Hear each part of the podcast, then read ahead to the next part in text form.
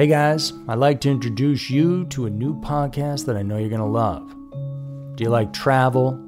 Do you like picturesque locations and getting away from it all? Well, this new podcast has all that and murder. It's called Slaycation, and it's a darkly humorous look at murders and mysterious deaths that took place on vacation.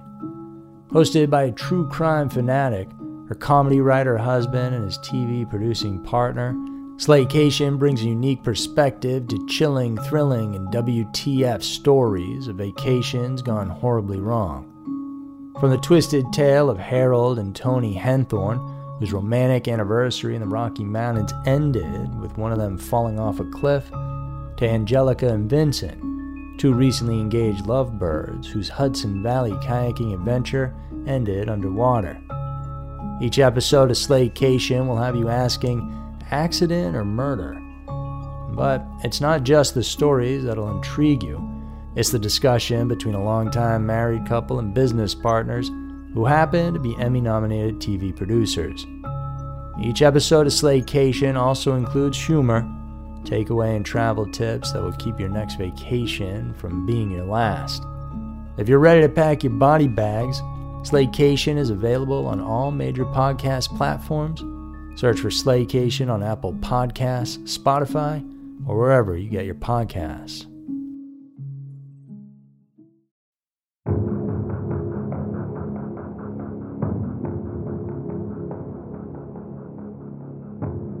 Every town has a dark side. Today, we head to San Antonio, Texas, where we learn about Monika Rizzo's unsolved murder.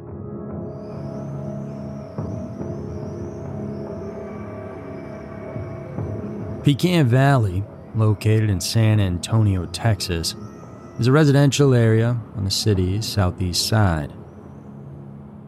Pecan Valley offers its dwellers a dense suburban feel while enjoying their own homes and the many recreational parks.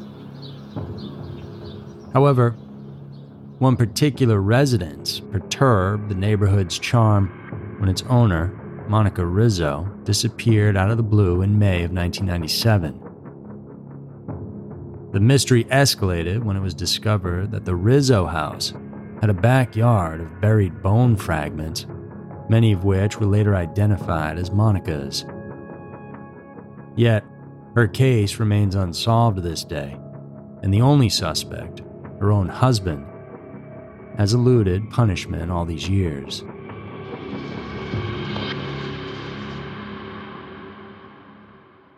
Hi, I'm Andrew Fitzgerald, and welcome to another interesting episode of Every Town. This week, I'm taking you back 23 years to San Antonio, Texas, where the most bizarre publicized case of disappearance and murder from the South Side shocked an otherwise safe community.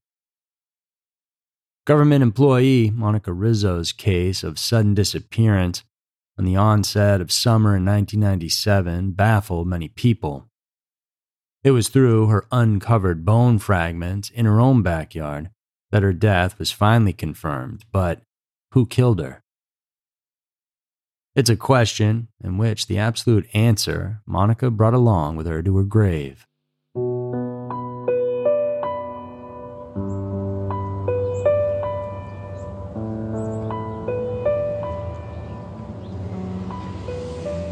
The Rizzo House on the 4400 block of Forest Green Street in Pecan Valley, San Antonio, Texas, was the nest of Leonard and Monika Rizzo for 26 years, ever since they had gotten married back in 1971.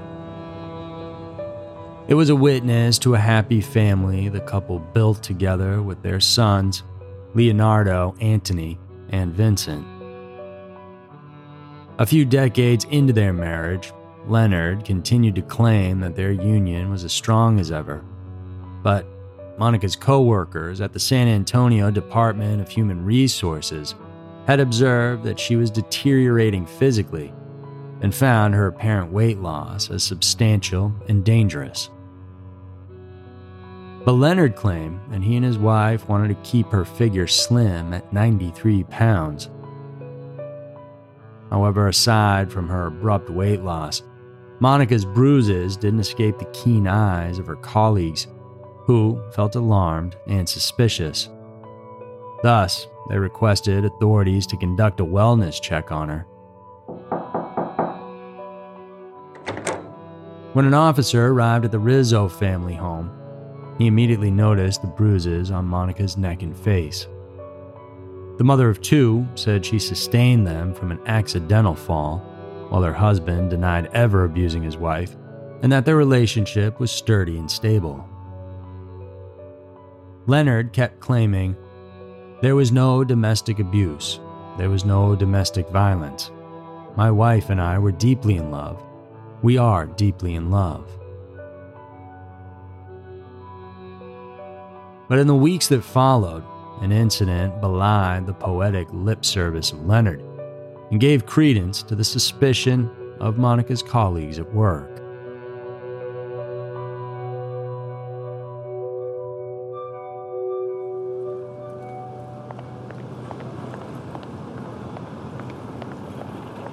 Monday, May 5th, 1997, was like any regular first day of the work week at the San Antonio Department of Human Resources. 44 year old Monika reported for her scheduled shift that morning, but halfway through it, she suddenly left the office, leaving her purse behind, without telling anyone where she was headed. She didn't even bother to say a simple bye to her coworkers, who didn't have the slightest idea that it was the last time they would see Monika alive.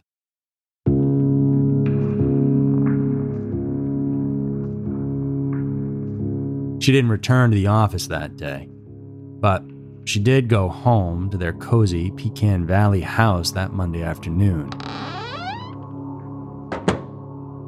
In the days that followed, Monika became reclusive. She didn't go to work nor answered any incoming calls, which left her boss and coworkers understandably worried for her, especially after seeing her lost pounds and suffering from bruises just weeks ago. Their suspicions grew, and thankfully, after eight days of a hiatus, Monika answered her manager's call. It wasn't to reprimand her of an offense, nor to serve her firing orders. Instead, the department manager inquired how she was, and Monika said she was still not feeling well and opted to be absent for the rest of the week. She promised to return to work the following Monday, May 19th, but no Monika Rizzo showed up that day. Unbeknown to her boss and office mates, Monika had vanished and her husband Leonard asserted that he simply woke up one morning and she was gone. Any highly concerned husband would immediately report the alarming incident to the police with the hope of finding his wife as soon as possible, but Leonard surprisingly did not. He said, I was very confused. It made no sense. My wife and I were very close. There was no reason for me to believe she wouldn't be coming back wherever she'd gone. I just, I have faith in her. I just chose to wait. Thus, it wasn't entirely clear the exact date of Monika's disappearance. It distraught the Rizzo sons, who were already adults and carving their own lives away from Leonard and Monika. It also created a rift between Leonard and his in laws, Bill and Monica McKinney. Efforts to search for Monika were few and far between, but an unexpected turn of events paved the way for startling discoveries that led authorities very close to the truth of Monika's fate.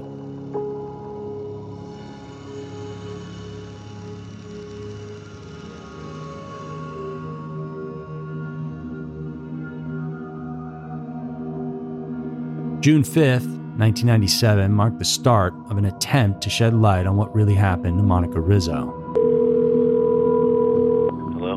The San Antonio police received a strange anonymous phone call claiming that Monika had been murdered by her husband Leonard and that her bones were buried in their backyard.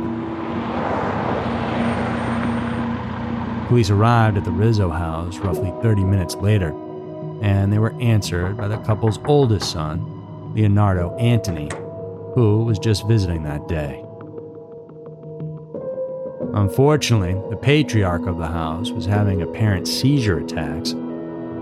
Leonard was rushed to the hospital where he would recover, while investigators got permission to search the property from his visiting son.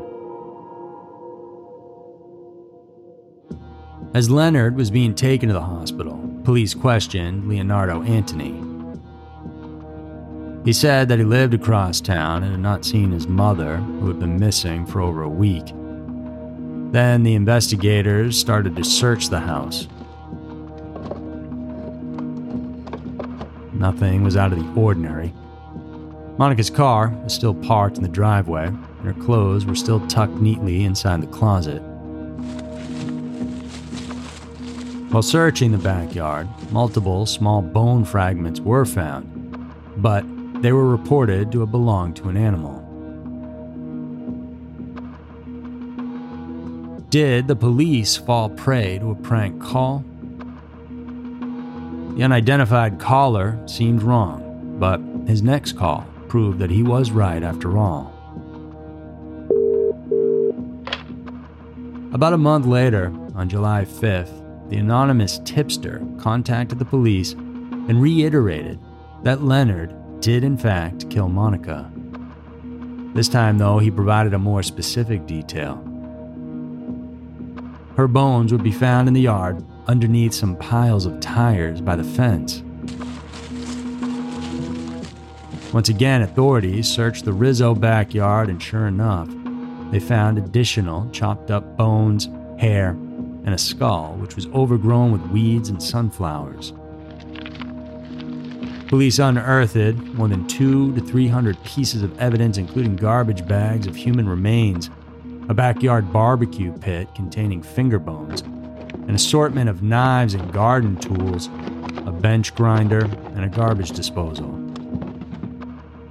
Leonard Rizzo claimed he had no idea how the bones got there and offered no reason for the deplorable discovery in his own backyard. He said, These bone fragments that are in my yard are an absolute mystery to me, as big a mystery as my wife's disappearance. To me, someone is trying to draw attention away from themselves. Someone is doing this to me. However, evidence inside the Rizzo home disputed Leonard's claim. Police found potential evidence of a violent struggle, as seen in broken drywall and blood splatter throughout the house. When Mr. Rizzo was asked about the bone fragments in connection to the proof of alleged violence, he claimed that he became emotional and disappointed about Monika's disappearance, took his distress out on the house, and beat it up. It took a mysterious call from an unknown person for these horrendous skeletons in the closet, or more aptly, boneyard, to be uncovered that may lead to exposing the truth behind Monika's vanishing. But who was the man that tipped the police? Well, he was later identified as Robert Hakala, a family friend of the Rizzos. One day after Monika had gone missing, Robert was at the Rizzo home when he noticed a dog playing with what seemed like a human jawbone. It had overlapping teeth, like Monika's, and it dawned on him that the remains probably were those of the missing wife and mother. Thus, Robert decided to call the police without disclosing his identity. Robert wasn't believed to be a suspect in the case, but Leonard Rizzo, unfortunately but expectedly, became the primary person of interest in his wife's disappearance and presumed death.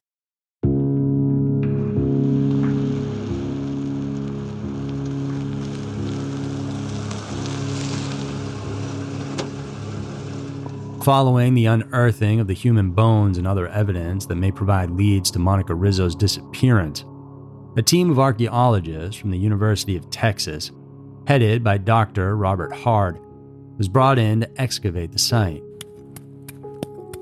It was a daunting task, as they literally crawled across the backyard using trowels in order to move the roots and grass blades and looked down beneath the grass.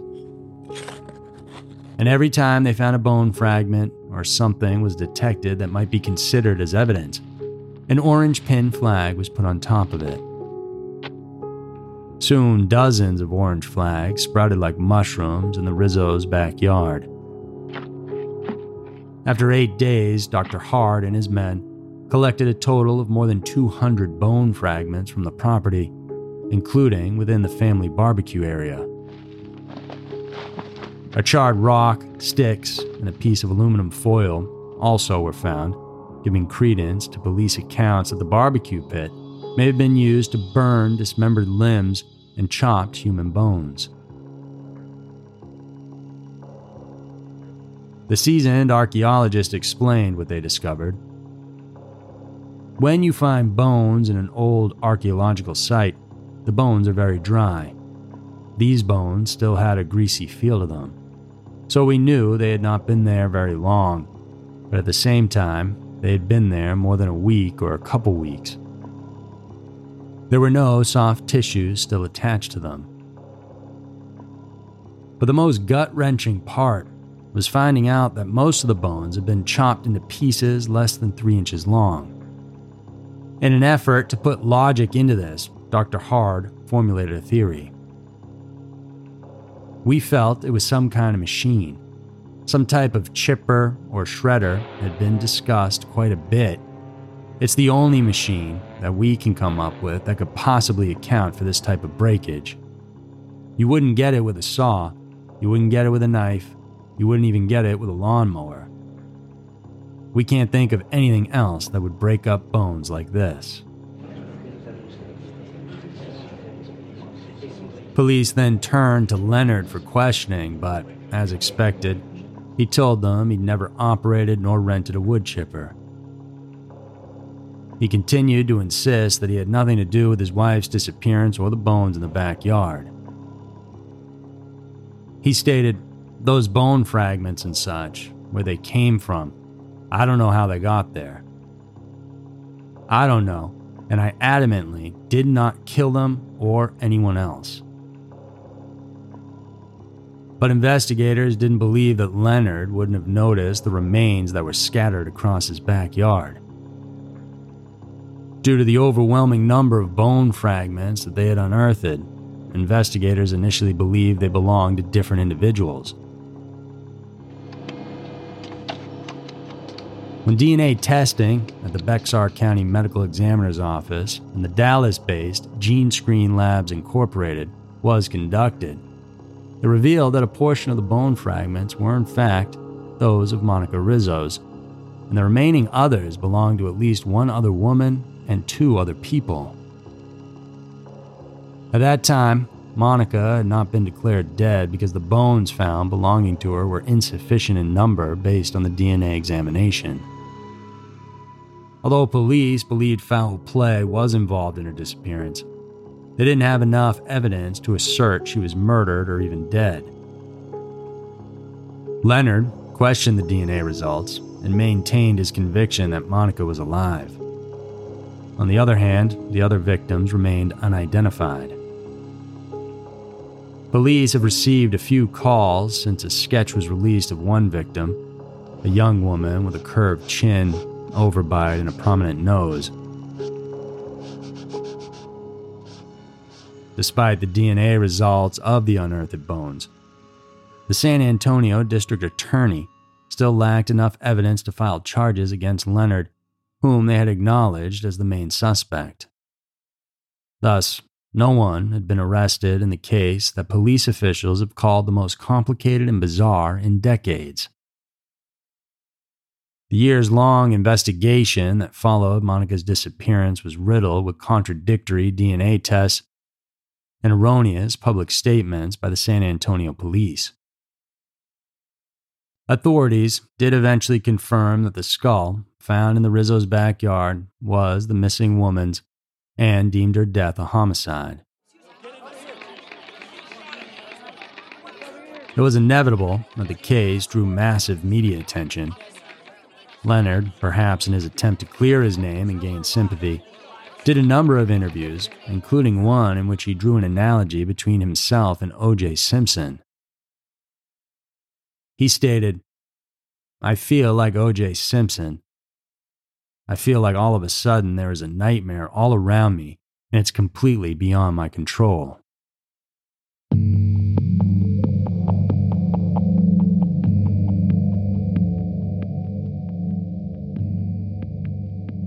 Around a year after her disappearance, police homicide sergeant Daryl Volz in 1998 said that Leonard Rizzo wanted to make a deal with investigators for a 10 year probated sentence. The sergeant stated that the husband, suspected of his wife's disappearance and possible murder, offered to make a deal several times during a police interview on July 5, 1997, the day 200 plus bone fragments were dug up in his backyard. Sergeant Volz divulged that Leonard said he would confess everything if police could guarantee him 10 years probation without jail. But the officer replied that they couldn't make such a deal because it's not within their powers. During that said interview, Leonard submitted a written statement in which he denied any involvement in Monika's disappearance. Of course, Leonard had a different version of this story that was favorable to him. He disputed Sergeant Volz's claims and instead turned the tables on the police. He said the detectives were the ones who suggested several options of light sentences if he would just confess to killing Monika. Leonard then suffered another blow on June 9, 1998, when his 23 year old son, Leonardo Antony, died due to leukemia. Unfortunately, no new leads had surfaced, and the case had grown stagnant. The sad fate of Monika was brought to the grave when she was buried in 1999 without the decent closure it deserved.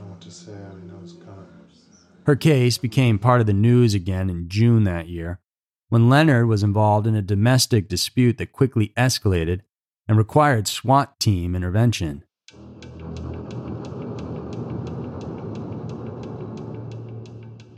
He figured in a violent argument with his 38 year old girlfriend, Susan McDaniel, at his trailer on the 5400 block of Copperhead Trail. Their dispute was over crucial information Susan allegedly knew about the whereabouts of Monika, who had been missing for more than two years now. Leonard said, She claimed to have basically run into Monika here and there, and a couple other places, even out of state, but she refused to specify the locations. Their conversation escalated into a fight when he pressed Susan for more information, but she kept changing her story. The girlfriend, however, denied taunting Leonard with knowledge about his missing wife.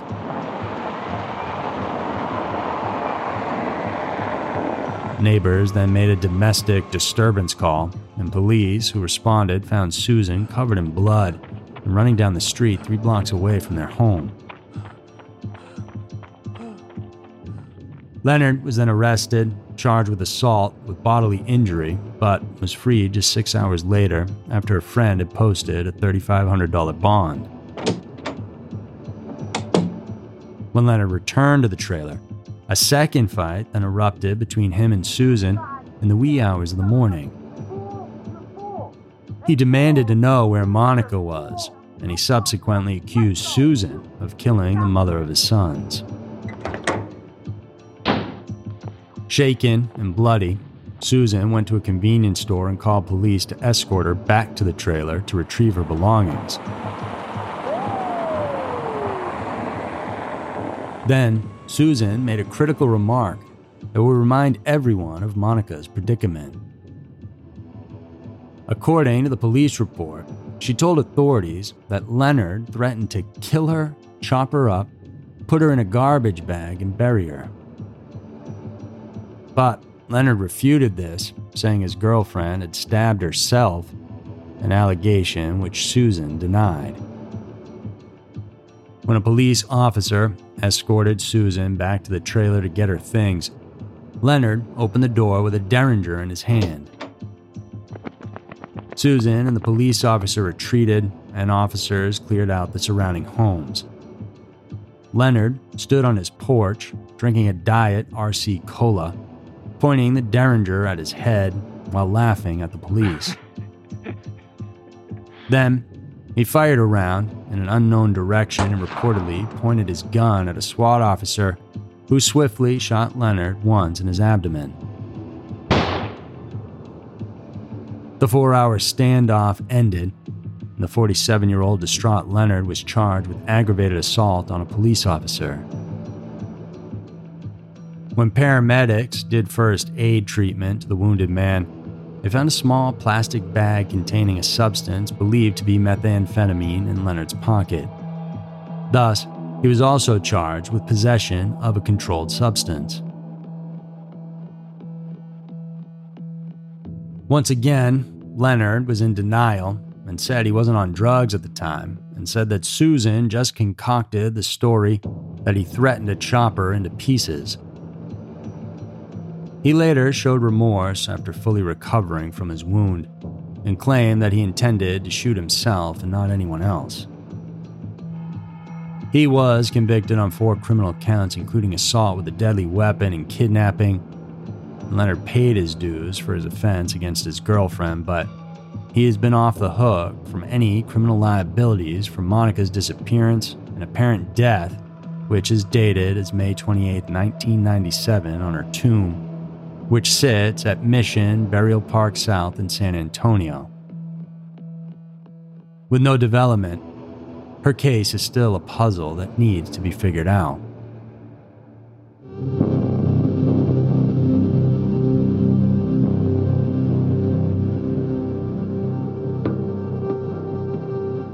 The pain and disappointment over the unresolved and highly publicized case of his adoptive daughter, Monika Rizzo, had convinced Bill McKinney to write a book about it in 2011.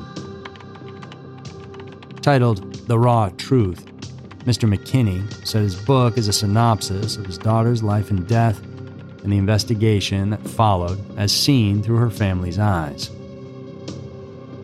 He has been openly critical of the San Antonio County Police investigation and unwavering in his belief that Leonard Rizzo killed his daughter.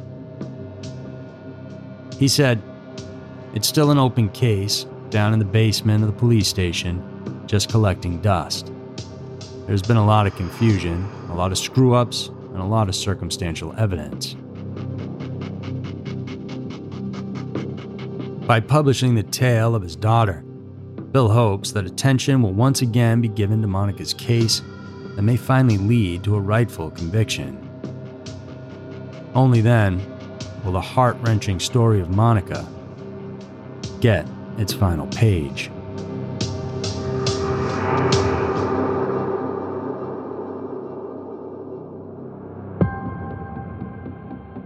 Thanks so much for tuning in. And if you want even more creepy stories from us, then check out our YouTube channel and podcast called Scary Mysteries. Over there on the YouTube channel, you'll find each episode of Every Town as well, complete with a cool video component if you'd rather watch it like a show. And if you really want to show us some love and support and watch truly terrifying videos, then check us out at patreon.com slash scary mysteries. There's a new video every week over there, plus the chance to get involved with ideas and picking the videos that we post each week. So head on over there to get involved, and I'll see you soon. So that's it for this week's episode of Every Town. Tune in next week for another one filled with scary, strange, and mysterious stories. Because who knows? Maybe your town will be next.